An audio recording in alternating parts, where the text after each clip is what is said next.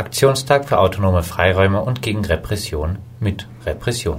Etwa 350 Menschen demonstrierten und tanzten am Samstag, den 15.12. in der Freiburger Innenstadt. Sie forderten den Erhalt des KUKA, des abrissbedrohten selbstverwalteten Studierendencafés an der PR Freiburg und thematisierten rechte Übergriffe auf den besetzten Infoladen G19 in Freiburg. Die Demo fand im Rahmen des Aktionstages für autonome Freiräume gegen rechte Gewalt und Repression statt.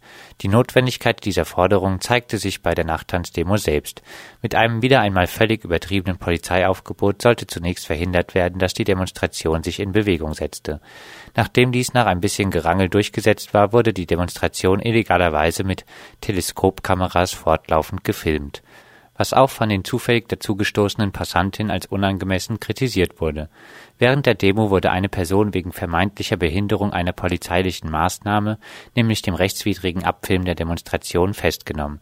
Als die Versammlung an ihrem Ende kurzzeitig einen Partycharakter annahm, kesselte die Polizei die Demonstrierenden und erklärte die Versammlung unhörbar nach sehr kurzen, nacheinander folgenden Aufforderungen, den Platz zu verlassen, für aufgelöst.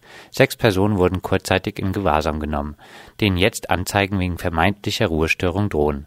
Außerdem nahm die Polizei die räumliche Nähe der Demonstration zum Kiosk, einem soziokulturellen Nachbarschaftsprojekt, zum Vorwand, um dort einzudringen und im Inneren jede Ecke abzufotografieren. Die Durchsuchung des Kiosks, dessen unkommerzieller Charakter den verschiedenen Ämtern seit langem bekannt ist, fand ohne Durchsuchungsbefehl statt. Während die Polizei den Kiosk durchsuchte und sechs Personen festhielt, zog noch einmal eine Spontandemo mit Samba-Trommeln durch die Innenstadt.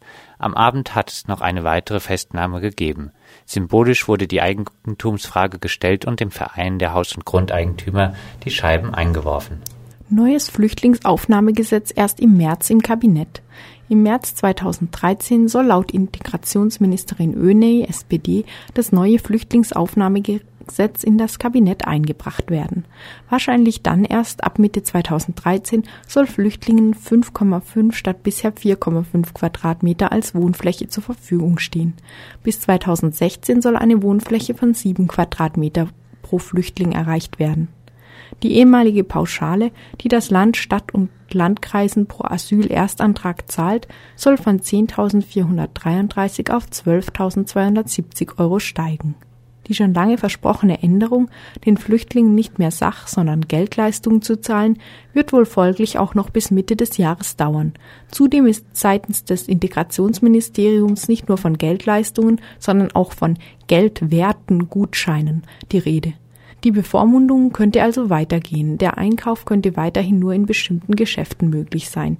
Der integrationspolitische Sprecher der baden-württembergischen Grünen, Lede Abal, hatte gegenüber Radio Dreigland bisher angekündigt, dass ab dem kommenden Jahr Geld statt Sachleistungen gezahlt würden. Und das waren sie, die Fokus Südwest Nachrichten von Donnerstag, den 20. Dezember.